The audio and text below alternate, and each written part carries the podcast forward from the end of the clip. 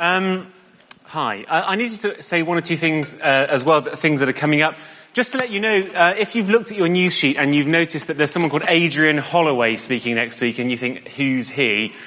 Uh, Adrian Holloway is the leading uh, evangelist and equiper of evangelists in the New Frontiers network in the UK, who's asked if he could come and make, or has offered, got in touch and offered to come and speak to us.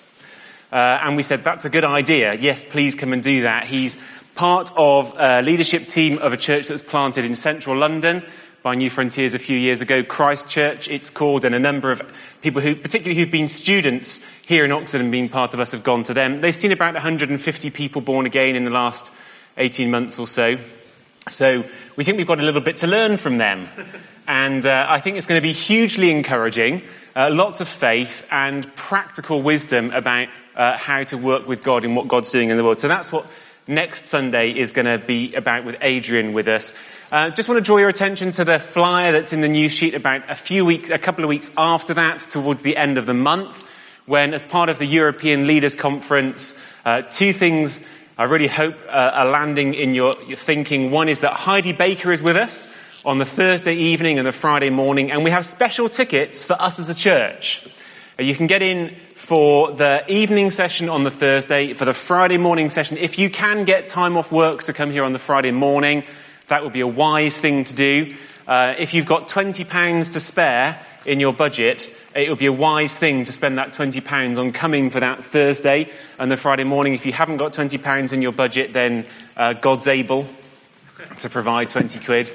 So uh, just really want to encourage you because God's spoken uh, clearly, prophetically about us as a church connecting with her ministry uh, through somebody. We played the recording of the prophetic uh, word last week through someone who did not know that she was coming here. We want to respond to that in faith, and I want to invite you to be part of that. Uh, on the Sunday morning, it's an unusual morning as the Salt and Light European Leaders Conference continues onto the Sunday morning, but it means that we're going to be joined by loads of people who will help us to have a great time of worship, powerful prophetic ministries uh, in our midst, and some speakers uh, carrying an anointing that may be above what we normally have. Uh, so I just want to encourage you to make sure that you don't see the Sunday morning there as something else that's happening, but it's absolutely something that we as a church are invited to be part of, and actually a real privilege for us to have that happening here and to be able to connect with just the strength of God's life that goes on as part of that wonderful leaders' conference. Okay, uh, this morning, could I have the PowerPoint up, please, Jeremy? Um, more about vision this morning. I've not got the clicker this morning, so Jeremy, I just want to say well done to Jeremy as well. Um, I'm afraid that we tipped the balance this morning in terms of pr- being prayerful and spiritual and organized. The balance this morning tipped towards being really prayerful. We were praying before the meeting, as we always do in the other hall, and got to gone half ten and realized we were still praying because it was good to pray. And uh, then came in here and realized that no one had sorted the PowerPoint out, and Jeremy has stepped in and sorted us out. So, well done, Jeremy. Uh, here we are, our church vision. So, speaking this morning again about vision, if you are uh, with us as a guest, as a visitor, then I'm sorry to say that this is not going to be a time of great Bible teaching.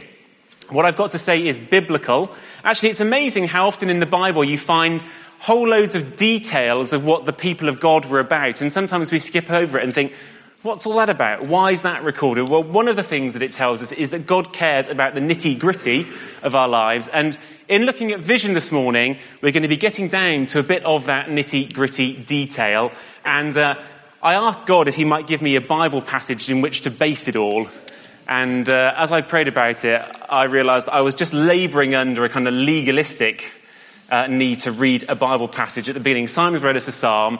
I'll refer to the Bible here and there.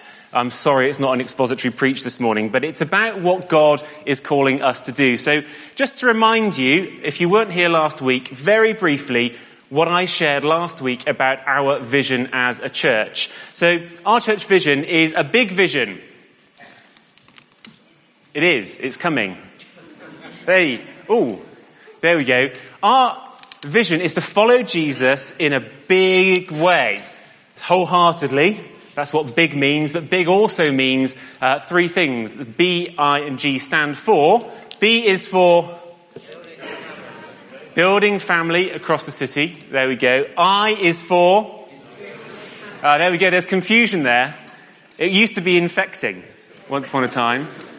Uh, it's igniting passion for God and his kingdom. And G is for going with good news to students, local communities, and beyond. And what we started looking at last week was well, what does that mean practically for us? This vision that God has given to us uh, clarifies for us and articulates what He's called us, particularly as a local church, to do. And that's great. But how? How do we do that? So, could we move on again? There we go. How are we going to do that? And the key thing is a phrase uh, that is that we are called to be a church of missional communities. For those of you who weren't here last week, that little phrase, missional communities, is something you're going to have to get your heads around as we, in, we, as we explain what that is really about. It's all very well having a grand dream and a grand vision, but you do need to have some idea how to get from A to Z. There, there may be various different ways of getting there. Having a vision to see the greater things that God has in store for this city it's a great vision, but how exactly are we going to participate in that? How is that going to happen? And it's about being a church of missional communities. Let's have the next bit up, please. This definition. What is a missional community? These are groups of people who care for and support one another, who worship Jesus together, pray and read the Bible together. So they're spiritual communities. They are communities where love is known, friendship is experienced. They're also communities who work together with a specific vision of sharing the love of Jesus in specific ways. So that might be things like a vision to run alpha courses, a vision for reaching out to homeless people, or perhaps a particular local community. These are communities who share the love of Jesus with each other and with other people. And I said last week in outlining that, uh, that what we're not after here is a revolution of throwing all of our existing arrangements in the church up in the air and stuffing them into some new definition and some new framework. But we are, I'll have the next slide please, after a gradual reshaping, but it's a determined reshaping. And that's why there's a picture of pruning there. I made a mistake with the apple tree in our garden. There's only two jobs that I have to do in our garden. One is that I am asked to mow the lawn, although Bev's a little bit hesitant about that because I don't do it neatly enough. So it's a bit of a difficult thing for her. She can ask me to do it, but then I don't do it well enough. That's a, you know, a lot of you understand that kind of issue.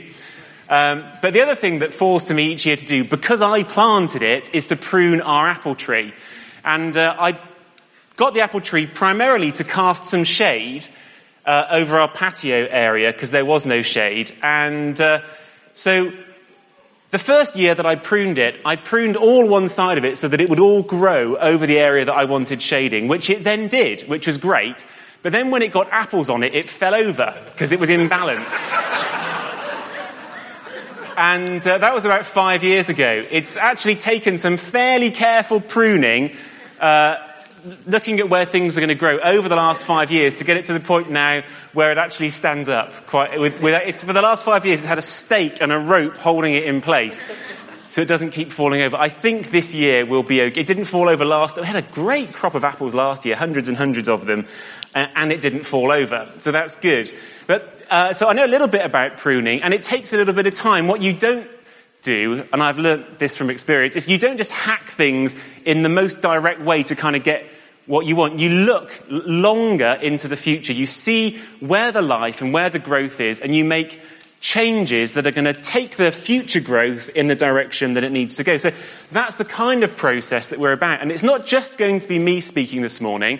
A few other people are going to come and talk about what's going on for them as regards missional communities. And part of what you'll see is that there's vision for the future, but actually questions about how to get there. And some of those questions will be solved actually quite quickly, but some will take some time to resolve. And so some things need to evolve and be allowed to grow and find their shape uh, as things move forward.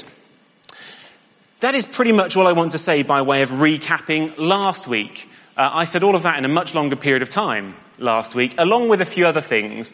Like, we really do believe that there is room for all of us in this, that our pastoral care, if anything, will be improved as a church in this change. Uh, yeah, and probably one or two other things as well. It's not all about performance, but about opportunity for all of us to grow as well. So if you missed last week, the talk is online. You can find it on the church website. If you weren't here last week, you also would have missed out on getting a lovely booklet that we handed out. And uh, whoever's, who's in charge of the stewards this morning? Oliver, could you just make sure that they're being handed out at the door at the end? So don't grab one if you've already got one. We spent good money on them, and uh, just make, no, seriously, grab one if you need one, if you didn't get one last week. Where's Debs? Debs, come here. At this point, we're going to start to delve a little bit more into some detail of what we're talking about. And I think this is a good moment, we need a microphone, uh, at which to hear something that you heard from the Lord in the week. So this is a prophetic thing uh, that we just need to open our hearts to. Um, I had a picture of um, the church being made up of lots of blobs of plasticine. And you know, with plasticine, after you've had it a while, it can go a bit dry and a bit crusty, and it, um, it's harder to move into different shapes. And I felt that um, as we respond to the, the vision stuff that we're talking about, some people were feeling not particularly comfortable about it. Um, maybe a bit cynical, or maybe just a bit like, well, that's not really my, my strong area, you know, evangelizing and that kind of thing. And I felt that what God was saying was not, not only can plasticine be warmed up and become malleable and flexible and able to fit into any kind of mold, but that um, kind of God is already working. Like He's already got His hand on us and He's already been warming us up, unbeknownst to us, kind of behind the scenes. So that if it seems like an intimidating or difficult thing, actually, God's already at work. Great, wonderful, thank you. Yeah. Our Lord, we want to pray that you would continue to have your way amongst us. And uh, huh, we don't want to be cold, that's for sure. Neither do we want to be lukewarm. Uh, we pray, uh, even now, that you'd send your fire amongst us. Uh, we need you, Holy Spirit, to warm us up in order to make us uh, ready to respond to you. Lord, we want to be sensitive to you and respond to you and to have enough flexibility to set ourselves to whatever you call us to.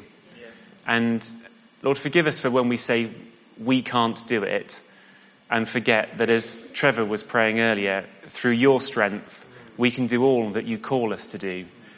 So help us, Lord. We receive from you, even in this moment, Lord, we receive strength from your Spirit. Lord, we receive grace from your Spirit. We receive the warmth of your love. Yeah, in Jesus' name. Amen.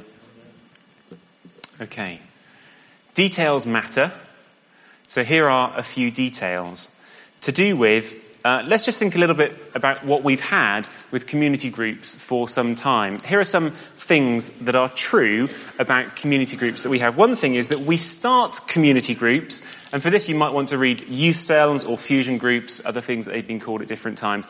We start them as we need them. So if more people join our church community that, and, and a group gets too big, that's when we start a new community group. They are groups for us and that is the basis on which they get started. Uh, if they shrink, then we close them down again. But they expand in number and reduce in number according to how many of us they are, that um, we are. So they start as needed by us in the church community. Uh, these groups have one or two leaders. Some are led by single people, some are led by a couple of single people, some are led by a married couple. But we have just a couple of people leading a community group. Now, some people have sometimes found that quite a stretch, have found they've got a little bit burnt out, and have given up on that, and uh, because of the exhaustion that's come about. So it's not uh, something that's easy to do, but in most cases, one or two people have found that they can lead a community group, at least for a good period of time. Another thing that's true about them is we each belong to one group. Uh, people don't belong to more than one community group because a community group is about where you find friendship, it's your place of relational belonging. And actually, to go and belong to another one as well would sort of cast some sort of doubt on the level of friendship in the other one. I mean, it's just not in our thinking to belong to more than one group. These groups have met over years on a weekly pattern.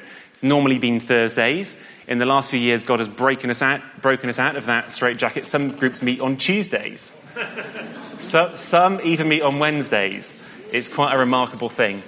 Um, but they have met uh, once a week, a regular pattern of meeting week by week by week. If you ask somebody, when does your community group meet, the answer will be Tuesday or Wednesday or Thursday, because that is a weekly thing. Um, and really, they're maxed out at about 20 people. If you get that many people in your group, then it's really time to start thinking about whether it should be more than one group. So, how might some of those things be different in a missional community? Well, the first thing is that a missional community is started according to vision, it's inspired by vision.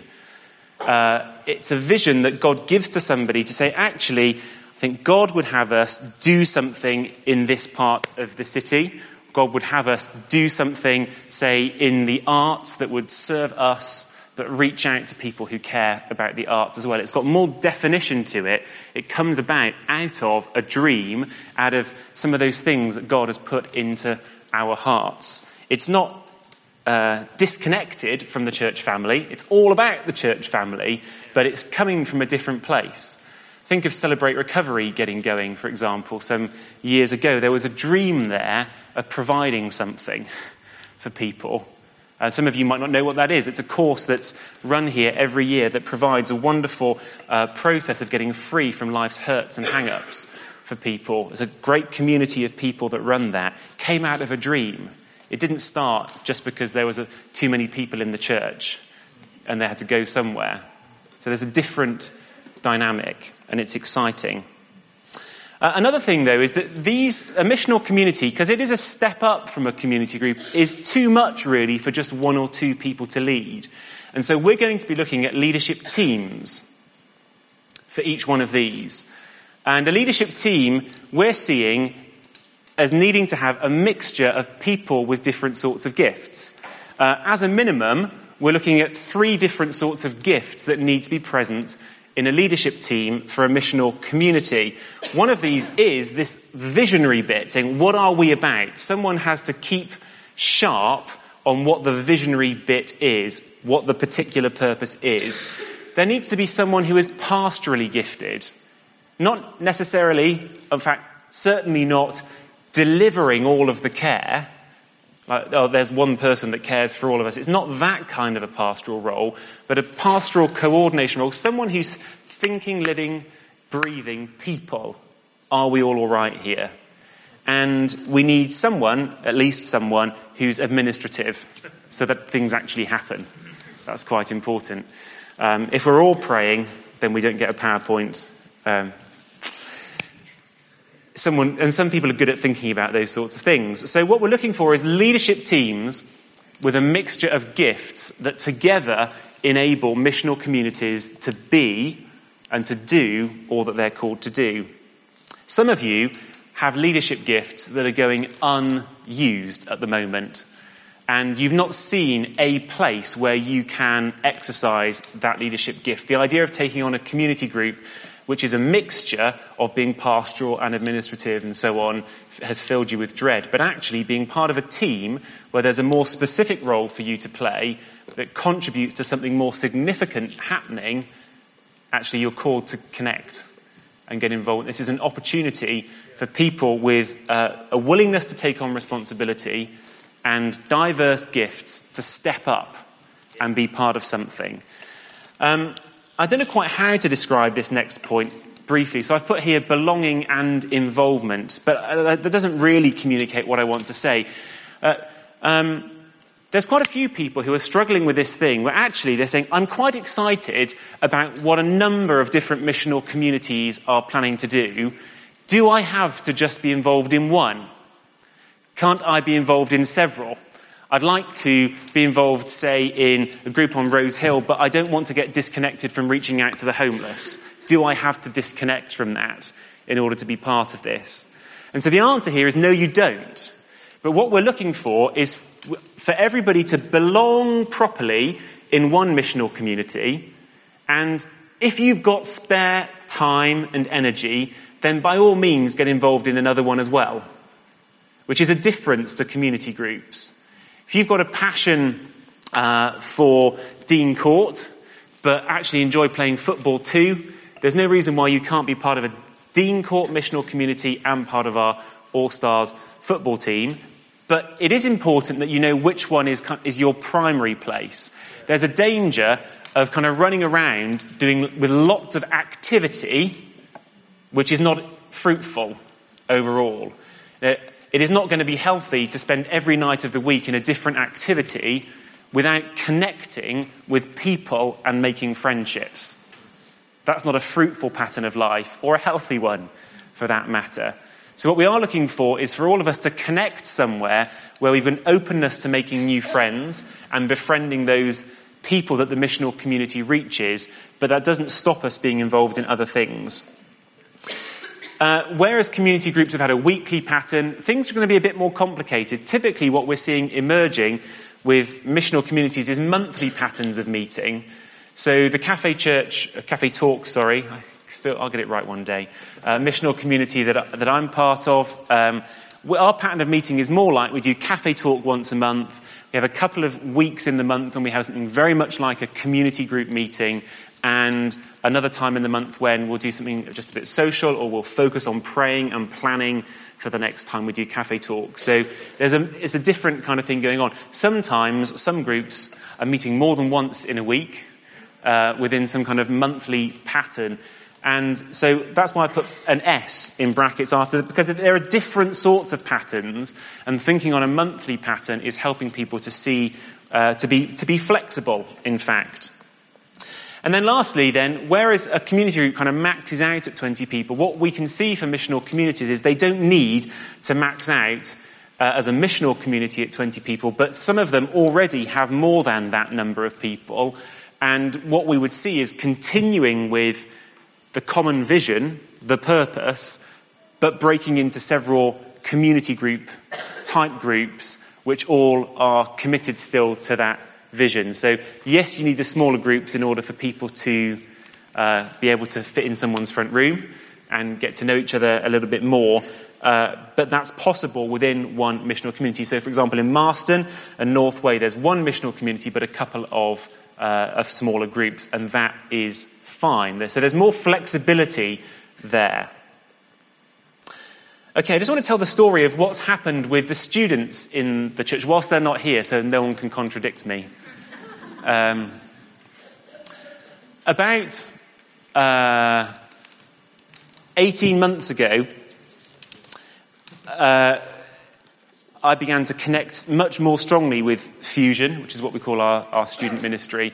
And out of that, uh, not at the beginning of this academic year, but the one before, um, I challenged Russ, who's our student uh, worker, and said, we need to see some change going on where the fusion groups that we have are not gathered around which college you're in or who your mates are, particularly, but particular passions that students have, which is really a shift to this missional community model.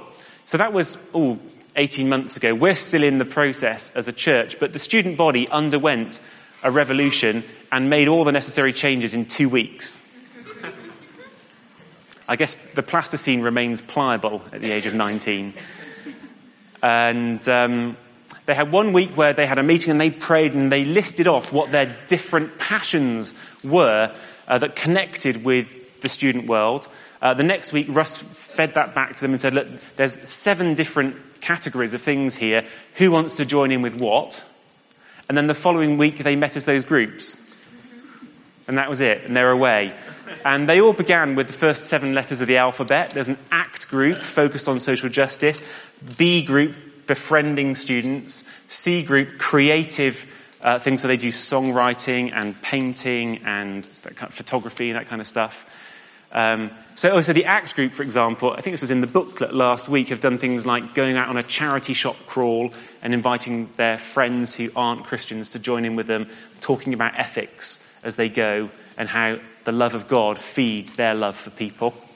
Uh, the Create group uh, have done things like going out and doing uh, photography on uh, Port Meadow with people who aren't Christians wanting to join in and just enjoy seeing how God's creation is a wonderful, wonderful place. Discuss group, uh, an eat group. F was for football. G for graduates. The graduates have a vision to see faith and reason interact uh, in a way that generally they remain separated in church, uh, not in church life, but in, in Christians' lives. So that was uh, 18 months ago. This year, uh, all of those groups have kept going, apart from one. The football group, to be honest, never really got off the ground. The other groups have all kept going. Um, along the way, some of them have changed their vision. So, my favourite is when I sat down with the Befriend group at the beginning of October, the leaders of that, with Russ, and said, So, you're the Befriend group. Where are you at? What's your vision? What do you see happening in the next year? Because your group's got a vision for friendship outreach. And they said, Well, we're the Befriend group, and our vision is to raise the dead. I said, Ah. Oh.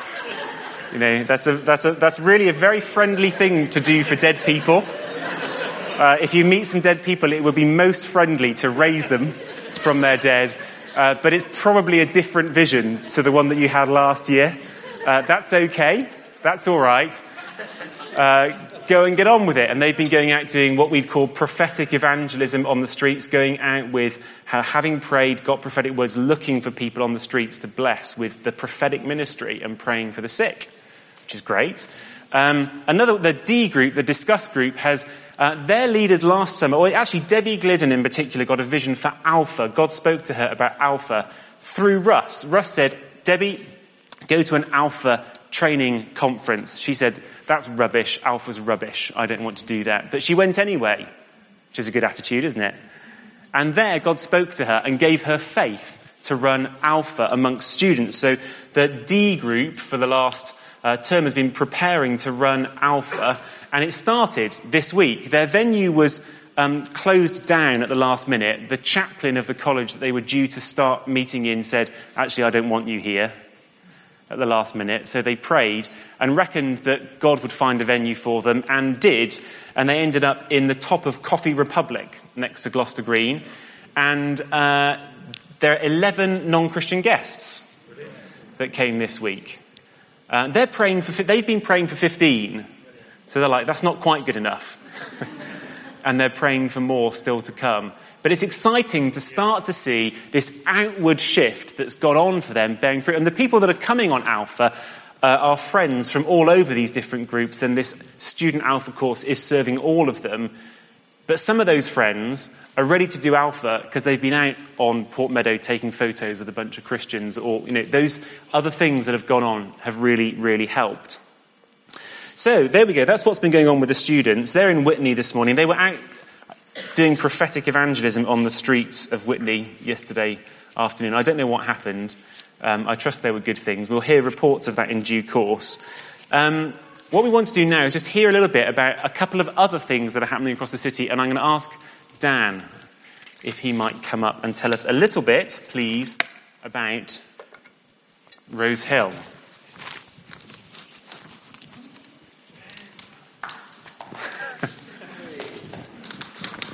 Hello. For those who don't know me, I'm Dan Kirk. My wife is at the back with our second child. Um, she's called Erica, and the child's called Thea. Um, so Steve asked me to say a little bit about what uh, we're doing on Rose Hill, and um, I guess well, th- there's a picture of something that we're doing. Um, but the truth is, we're, we're, it feels like we're at the beginning of something, and we're just starting out.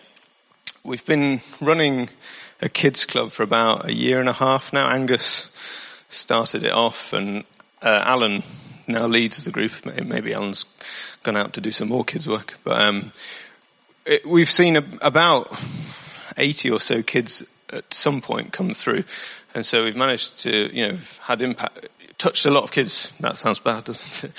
Sorry. uh, we, we've met a lot of kids. Let's say that. Uh, we've met a lot of kids over the time, we, we typically get about 15 to 20 on a kind of uh, fortnightly basis come through. And it, it's great. We have a lot of fun. And uh, we're just looking to see that and grow.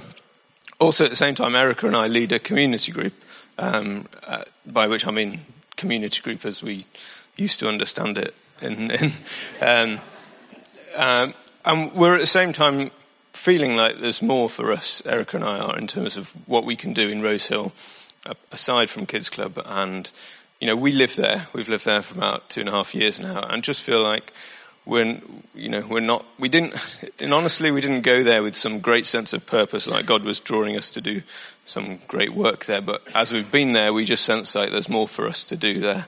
Uh, there's a community that's open to, open to God, and we want to get involved with that and see see what happens. So we've got hopes for what will happen this year. We don't know how that will go, but we hope that in the course of this year we'll see the formation of a, a group that's dedicated to reaching that place. And we want to see Kids Club grow from what it is now to something more. You know, there's there's families that we just don't get a chance to visit because well, I don't you know, lots of reasons, but we'd like to see that start, and we'd like to see people from that estate come and join us and be with us. We want, we know that there's a lot of challenges there. It's going to require us to change who we are, how we meet, uh, the kind of things we talk about, the way we talk, all sorts of, you know, the way we are now doesn't fit what Rose Hill needs, in honestly. So there's all sorts of personal changes and uh, corporate changes and a whole transition to go through to where we want to get to, but we're hopeful that in the course of the year we'll, we'll get there or somewhere.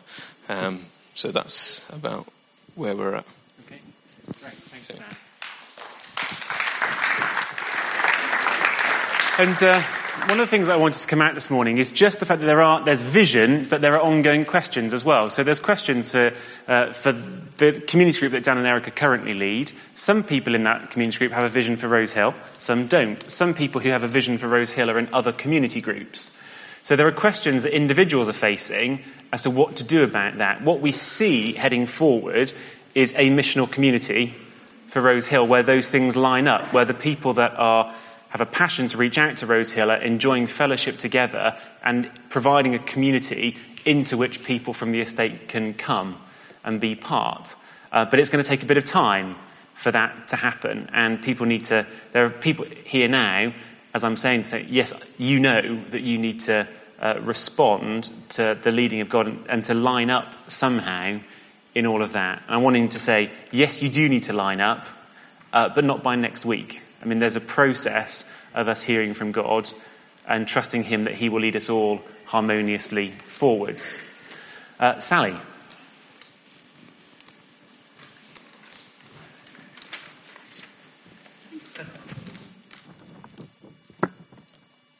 Okay, so now I feel like I should introduce myself too. Oh, look, somebody found a photo. Oh, that's nice. Um, I'm Sally. Um, uh, I have three children, two of which are up there, but uh, that's like three years old or something. Um, and I'm part of the team that re- leads Family Fun, which runs at the moment. It is our toddler group, runs in the church weekly. Um, at present, uh, in the last year or so, we've grown to seeing about 25 different families coming along. Um, over half of those are from outside the church, which is fantastic. Um, within that, we've seen a number of different kind of individual communities arise. Um, so there are local mums who've brought their, it must be an NCT group, um, they all seem to come. Which is great. There's a lot of um, Japanese mums who come, which is fantastic. And I've actually got a connection with Japan, so I think that's brilliant. Um, and there's a number of other different communities who come along. Um, sorry. Uh, we try to set quite a calm atmosphere. Um, we want both the mums and the children to be nurtured there. Um, we've just literally started putting on lunch um, for the families who come once a month, where there's an opportunity to chat about parenting, parenting issues while children eat, and you've got a bit more time to um, pay attention to conversation rather than run after children. And we've invited um, some more mature ladies, wise women to come and help us facilitate those discussions. So that's kind of where we are at the moment, which is quite exciting in itself. Um, so thinking about whether to be a missional community. Um, so I've been thinking a bit about that. Um, I hope that it'll give us a chance to kind of develop the key aspects of family fun. Um, so I've got a couple of Bible verses I wanted to read. So something that I think that's important is the nurturing aspect. Um, this is from Isaiah 40, and uh, a lot of other mums will recognize this. So, he will feed his flock like a shepherd. He will carry the lambs in his arms, holding them close to his heart. He will gently lead the mother sheep with her young. Um, and the other aspect um, is wisdom. So this is from Proverbs. There's so many places you could pick things from Proverbs. This is just one. Come and listen to my counsel. I will share my heart with you and make you wise. Um, yes, uh, with wisdom, one of the things that I've really felt is that as a parent, there are so many different things trying to tell you how to look after your kids when you're pregnant, when you're a uh, when they're a baby, as they grow up. So many different different influences, and um, we listen to God for it, and we want to be able to listen to God for the mums that we meet and speak um, God's words into their lives. Um, hmm. yeah, something about nurturing is that when you become a family, it's such a big time of readjustment of yourself and redefining who you are. Um, there's an awful lot of discovering that your priorities are not the priority anymore. Uh, there's a baby or toddlers, and actually what they want and what they need comes first. And it's quite hard to kind of grapple with as a person. Um, so wanting to kind of speak into them. Um, kind of some of the hopes that I want to see come out of this is we want to see mums come to know Jesus. We want to see families brought into the church. Um, we want to see children brought up um, with respect. Um, we'd love to see parenting courses happening and journeys courses happening with the families that we reach. Um, on a practical side, so Family Fun meets every week, has a lunch once a month. Um, also, meeting twice a month as a group um, to pray, to read the Bible, to pray for the families that we're meeting, to pray for each other. Um, and this kind of leads me on to the questions that I've got. So, some of you may know we've already got uh, two discipleship groups running for mums called Esther Babes, quite a strange name, but uh, they have been really good and as we've spent a lot of time kind of trying to dig ourselves deeper into God. So a question I've got is how how does this relate to what's already taking place? Um, I don't know. Uh, how do people decide that they're going to invest in this or invest in another group? What happens uh, um, with couples? Because there's a lot of mums involved, but what do we want to split couples up, them go one way, go the other way? Um, we've got a couple of dads who come to family fun. What do we do about them? Because I'm thinking a lot about mum things. Um, and another question is who might, who might lead this with me? Um, yeah, there we go. Great. Thank you.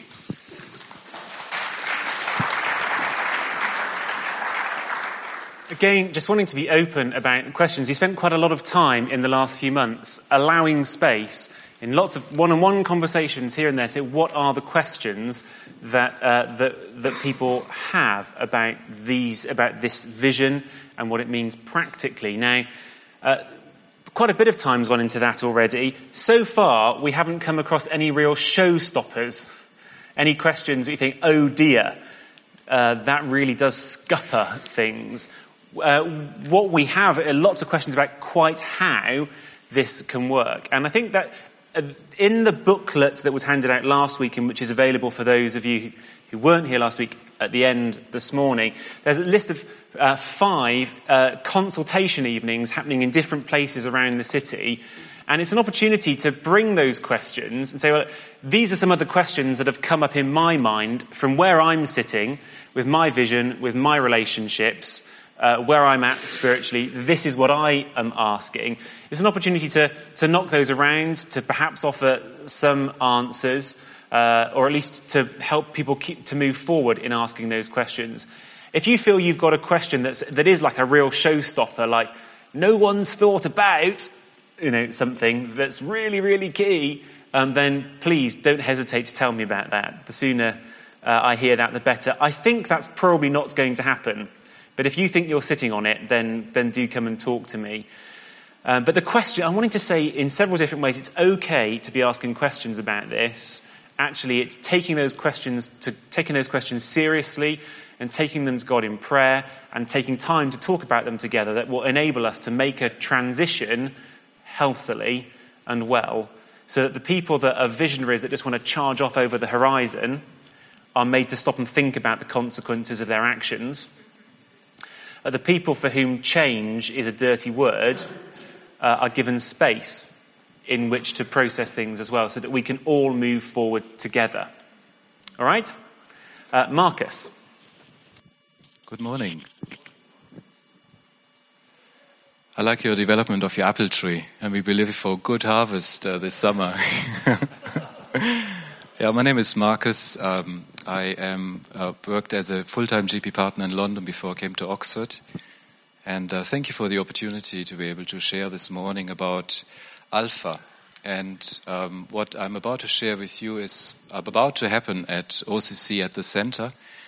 Uh, Alpha is a course that has been running worldwide for the last 30 years, and over 11 million people participated in Alpha in the Alpha course. Over 2 million people participated in Alpha alone in the UK.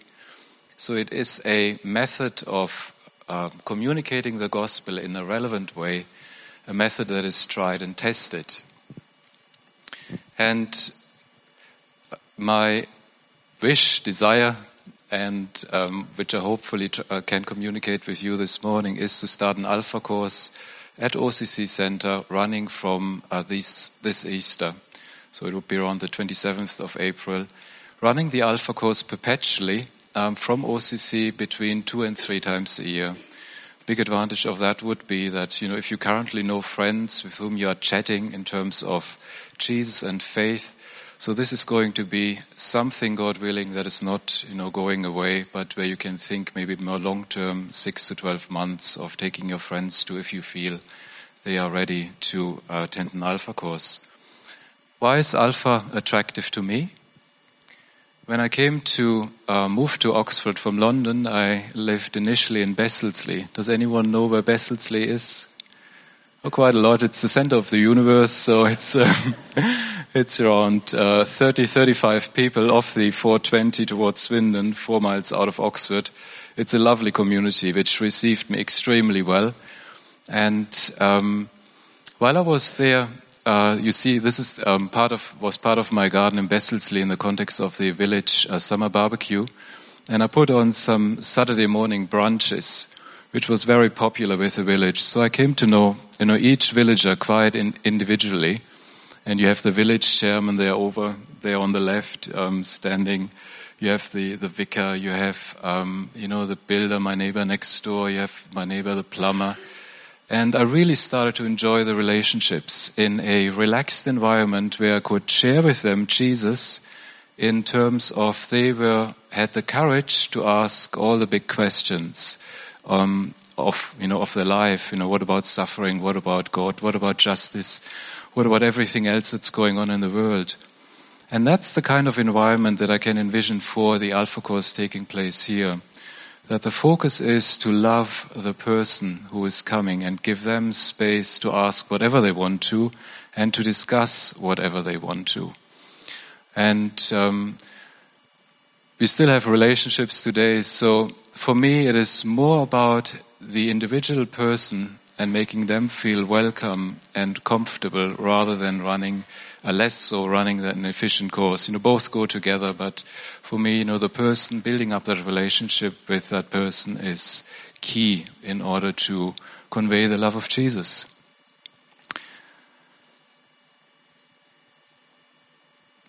What are benefits for you if you think about joining the Alpha team, Alpha Course team? Well, there are several benefits. The first one is it is a safe place for you to identify and develop your gift.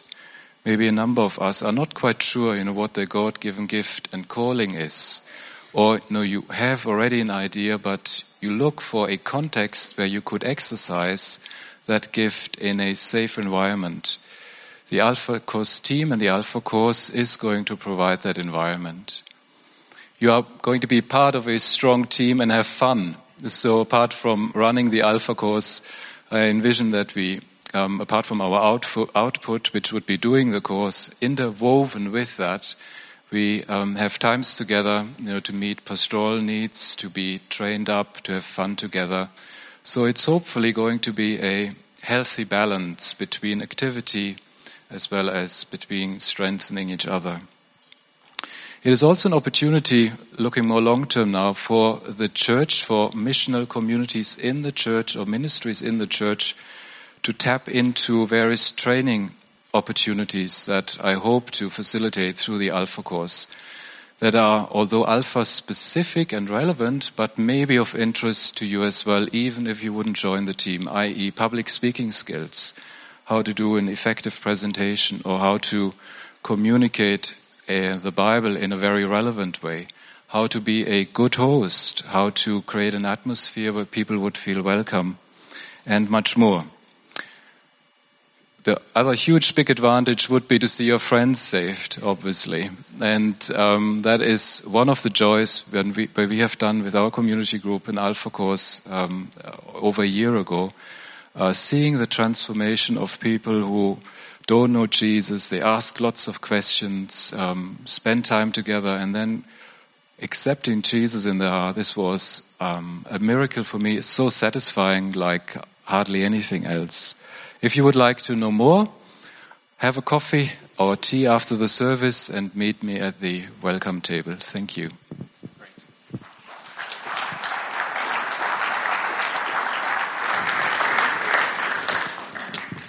If you have a Bible, please open it at John chapter 1.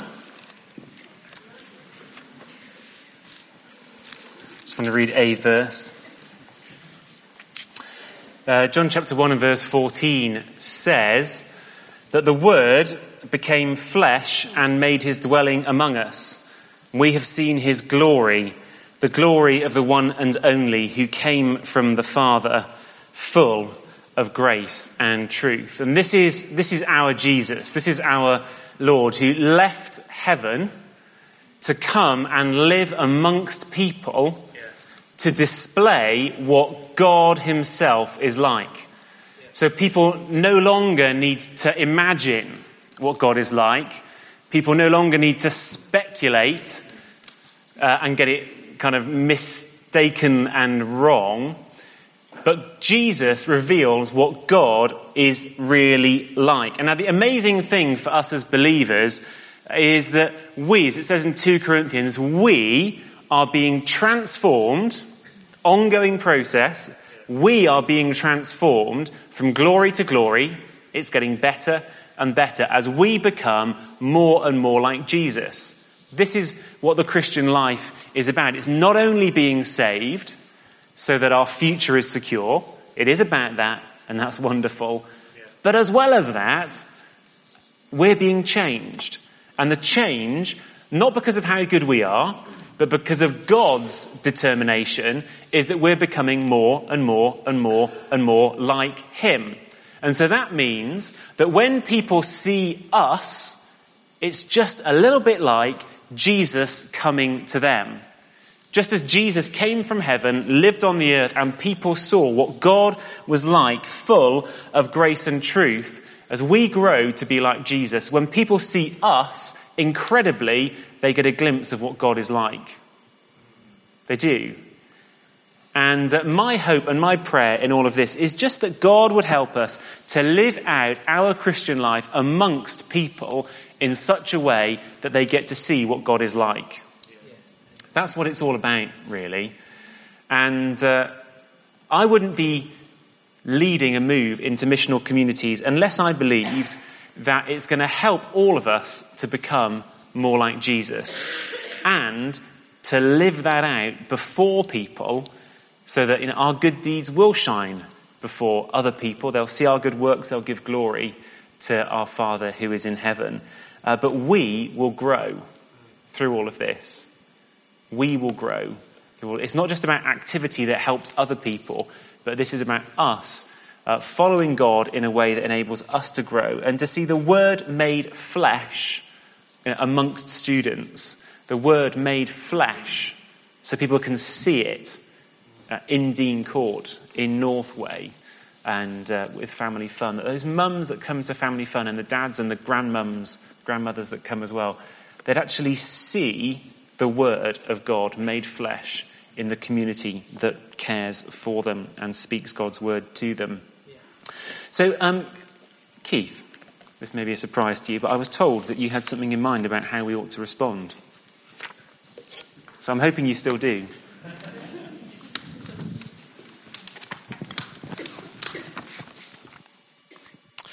When we were worshipping earlier, um, I was very much reminded of the Stuart read from Hebrews 11 this morning, and, and, I was in Hebrews 12. Let me just read it to you first, and then can I share what's on, on my heart and where I am this morning?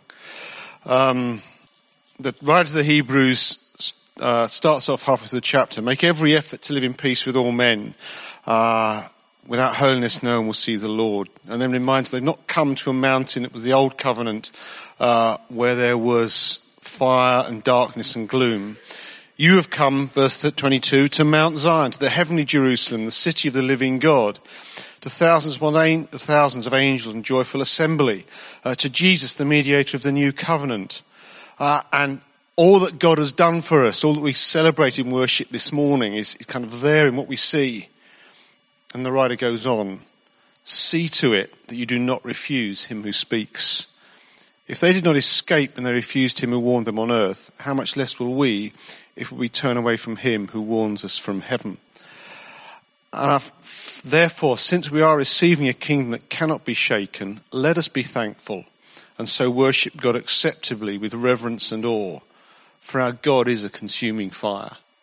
And I, I felt I was caught this morning between here was God reminding us in worship. Here it was here again the scriptures of all that He has done for us, the amazing provision He's made for us in Jesus, uh, the salvation, the freedom that we have, and the seriousness of the fact that we do not refuse Him who speaks. And we're on a journey together. Steve's underlined that this morning, the way he's illustrated it. But I just felt this sense in my heart this morning that actually this wasn't just a well, isn't it a nice little story? Isn't it good God's doing something? And okay, I'm quite happy with all that. It's really good, and I'll just sit here. I felt like God was actually saying, See to it that you do not refuse him who speaks. And I'm, I'm kind of wary in sharing that because it feels like, you know, here am I saying something serious this morning. And into my own heart, I'm grappling with in terms of how I find literally the time to engage better with all that I find myself doing by virtue of serve you guys as as a pastor in the church, when I also want to be working more into the community beyond that I'm part of. But I know that I know that God is speaking to us, that actually sitting down and continuing to love Jesus in our own kind of cocoon is not enough. And that we have to respond to the God who is calling us this morning to say, this is the journey I've got you on. You don't have to arrive tomorrow, but you can't sit there and just think it's all very nice and let it go by without affecting you. See to it that you do not refuse him who speaks. I don't know what that means for each of you this morning in terms of your response in your own heart.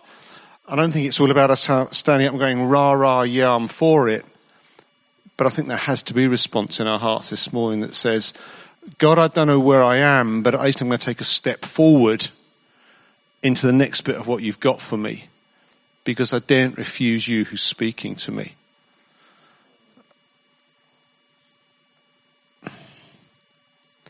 Maybe be good for us just to think for a moment about the possibilities. And even if you just want to make some small practical decision in your heart this morning about that bit more that you know you need to be doing because God has actually just challenged you about that recently.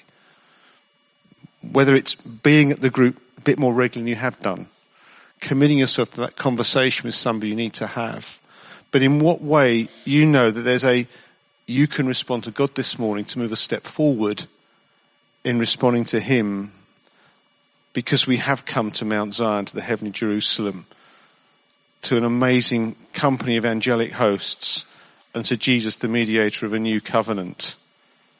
We are receiving a kingdom that can't be shaken. We can rejoice and worship God with reverence and awe. Let's see to it that we don't refuse Him who's speaking to us. Okay. Uh, just want to say really practically, um, what I'm really hoping out of this is that lots of us will be at different consultation evenings we've got coming up over the next few weeks. Uh, some of those, they're all based around existing uh, groups. If your group is one of them, that's straightforward for you. If it's not, please look at the list that's in the booklet and make a choice about which ones come along to you so that you can talk things through and we can pray together.